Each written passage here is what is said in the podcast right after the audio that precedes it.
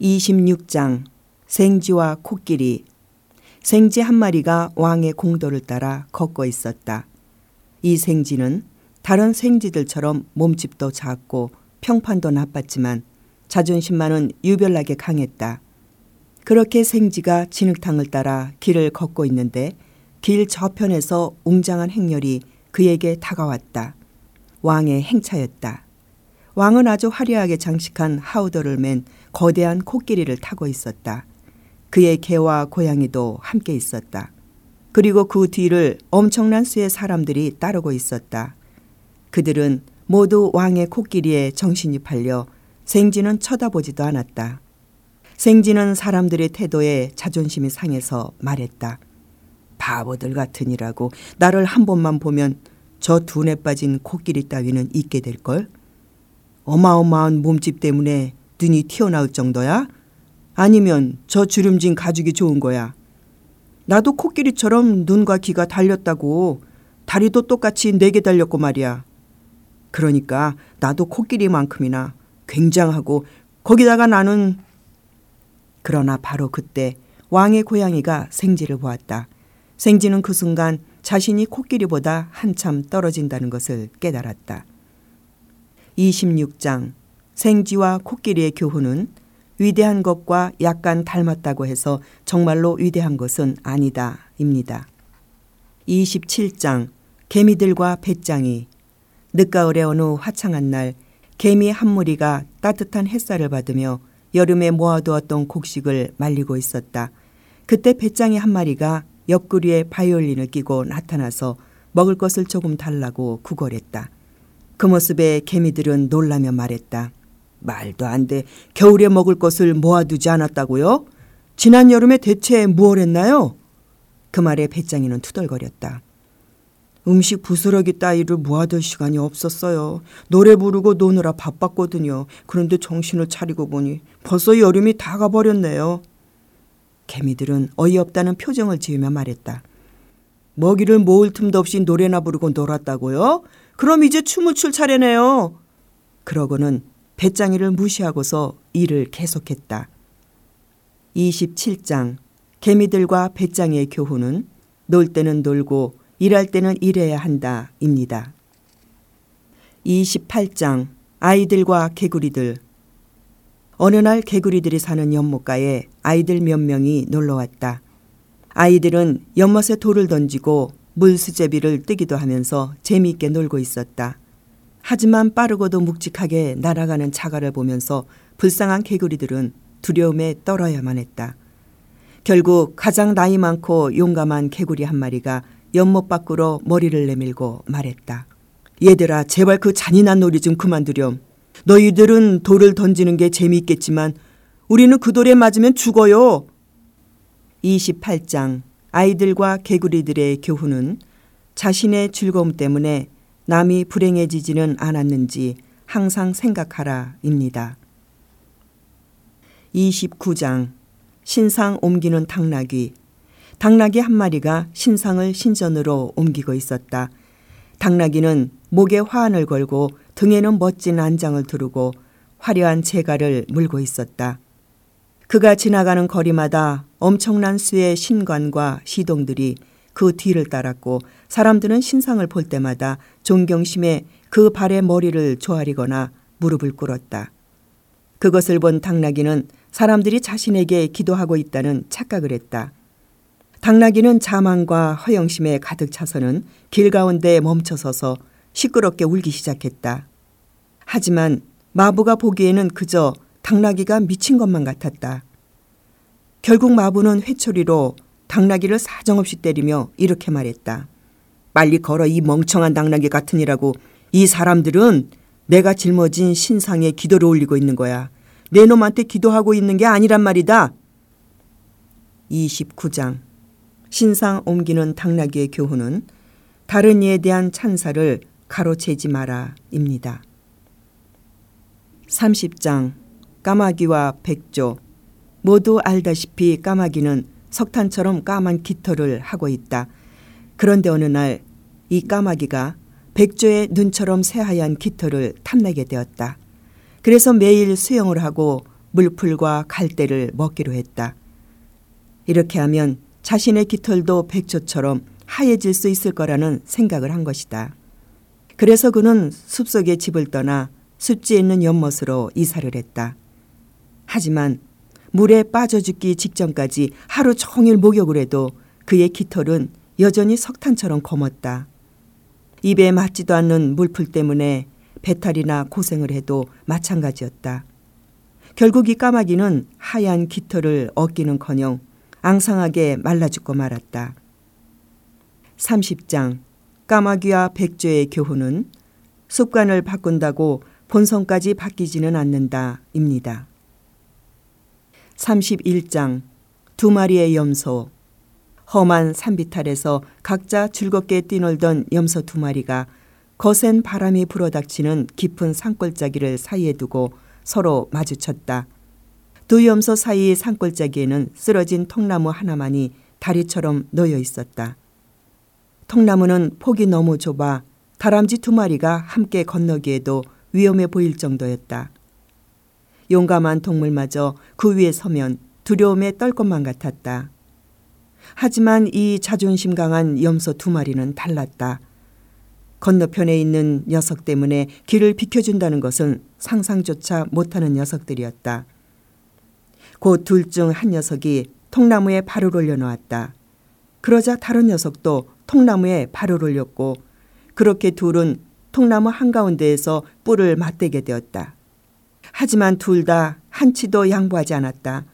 결국 두 염소는 모두 아래로 떨어져 울부짖는 산바람에 휩쓸리고 말았다.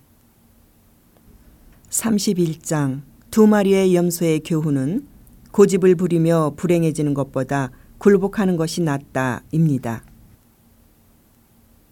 32장 소금 자루를 진 당나귀 어떤 상인이 당나귀에게 무거운 소금 자루를 지은 채로 여우를 따라 강을 건너려고 했다.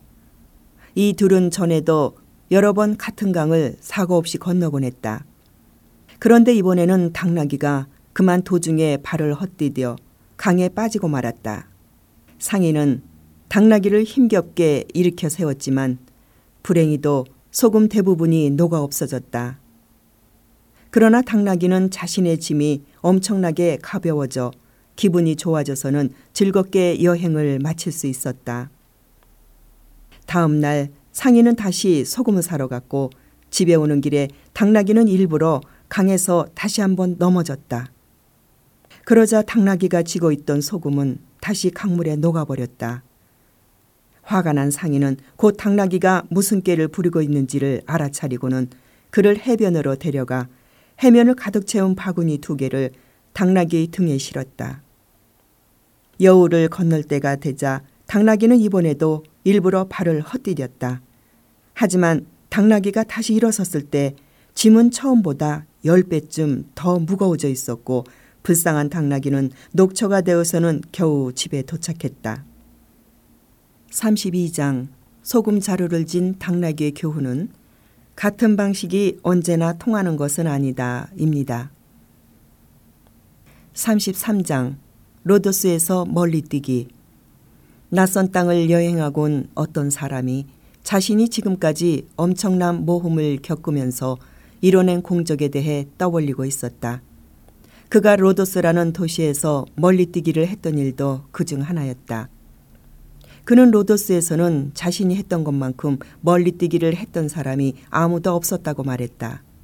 또한 로도스의 많은 사람이 그의 멀리 뛰기를 보았으며 그의 말이 사실임을 증명해 줄 것이라고도 덧붙였다.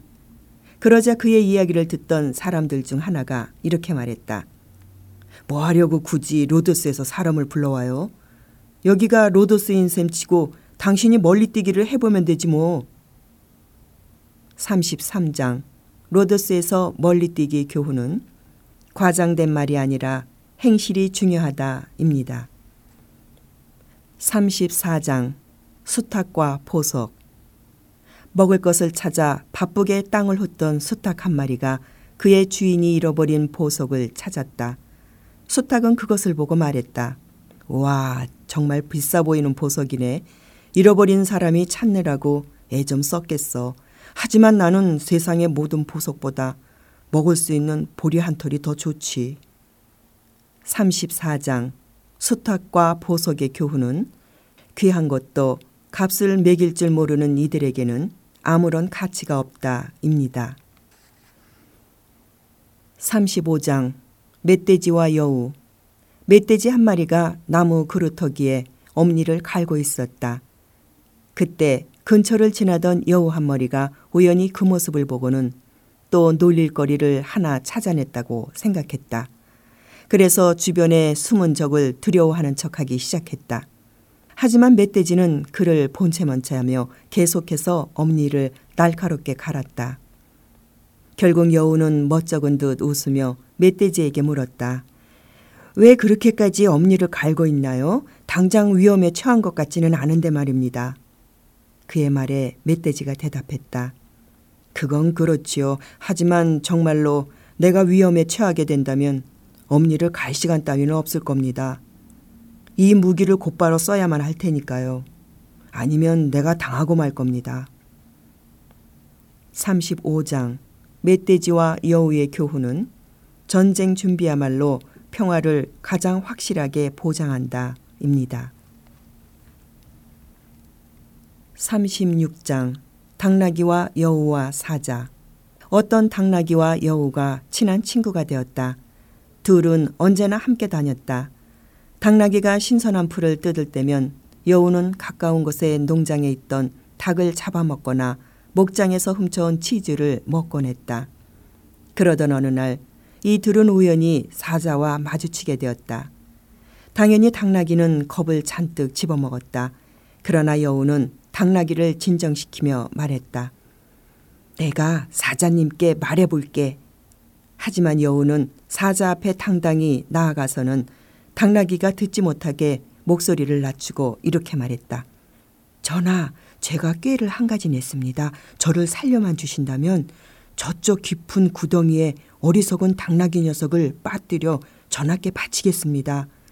그러면 전하께서는 양껏 저 당나귀를 드십시오. 사자는 그 말을 듣고 여우의 계획에 찬성했다. 여우는 다시 당나귀에게로 가서 이번에는 이렇게 말했다. 사자한테 우리를 해치지 않겠다는 약속을 받아냈어. 하지만 먼저 저쪽으로 가자. 내가 숨을 곳을 봐두었거든. 그렇게 여우는 당나귀를 깊은 구덩이로 끌어들였다. 그리고 사자는 당나귀가 구덩이에 빠진 것을 보자마자 제일 먼저 배신자인 여우를 공격했다. 36장 당나귀와 여우와 사자의 교훈은 배신자가 기대해야 할 것은 또 다른 배신이다 입니다. 37장 날짐승과 들짐승과 박쥐 날짐승과 들짐승들이 서로에게 전쟁을 선포했다. 서로 타협의 여지가 전혀 없었기에 이빨과 발톱으로 결판을 내게 된 것이다. 이 전쟁은 날짐승의 하나인 거위무리가 들짐승인 여우들의 이빨을 견디다 못해 그 죄를 성토하면서 시작되었다는 말이 있었다. 하지만 들짐승들에게도 싸워야 할 이유는 충분했다. 날짐승인 독수리가 시도 때도 없이 들짐승인 집토끼를 낚아챘고 마찬가지로 날짐승인 부엉이가 들짐승인 쥐를 잡아서 매일 포식을 했기 때문이었다. 어쨌거나 전쟁은 끔찍했다. 수없이 많은 집토끼와 쥐가 죽어갔고 거의 비슷한 수의 닭들과 거위들도 죽어갔다. 그리고 전쟁이 한 번 끝날 때마다 승리한 쪽은 죽은 자들의 시체로 잔치를 열었다. 그때 박쥐들은 어느 쪽도 대놓고 편들지 않았다. 그들은 정치가처럼 약삭발랐다. 그래서 날짐승들이 우세할 때는 자신들을 날짐승이라고 했다. 그러나 들짐승들이 우세해지면 그들은 곧장 들짐승 행세를 했다. 하지만 잔인했던 전쟁도 결국 끝이 났다. 곧 평화회담이 열렸고 들짐승과 날짐승들은 박쥐의 태도를 놓고 토론을 벌였다. 그러고는 박쥐의 행동을 용서하지 않기로 뜻을 모았고 결국 박쥐들은 추방당했다. 그래서 그 이후로 박쥐들은 어두운 감시탑과 폐허에 숨어 있다가 밤에만 밖을 날아다니게 된 것이다. 37장 날짐승과 들짐승과 박쥐의 교훈은 기만하는 자에게는 친구가 없다입니다. 38장 사자와 곰과 여우 거대한 곰이 길을 잃은 아기 염소 한 마리를 덮치려고 했다. 그때 다른 곳에서 사자 한 마리도 그 아기 염소를 보고 달려왔다. 결국 곰과 사자는 염소를 두고 싸우다가 상처만 잔뜩 입은 채 지쳐 쓰러졌다. 바로 그 순간 여우 한 마리가 나타나서는 아기 염소를 가로채더니 쏜살같이 도망쳤다. 사자와 곰은 그 광경에 몹시 화가 났지만 지쳐서 아무것도 할 수 없었다. 그들은 이렇게 말했다. 이렇게 싸우느니 차라리 사이좋게 염소를 나눠 가질 걸. 38장 사자와 곰과 여우의 교훈은 수고를 한 자가 반드시 이익을 얻는 것은 아니다. 입니다.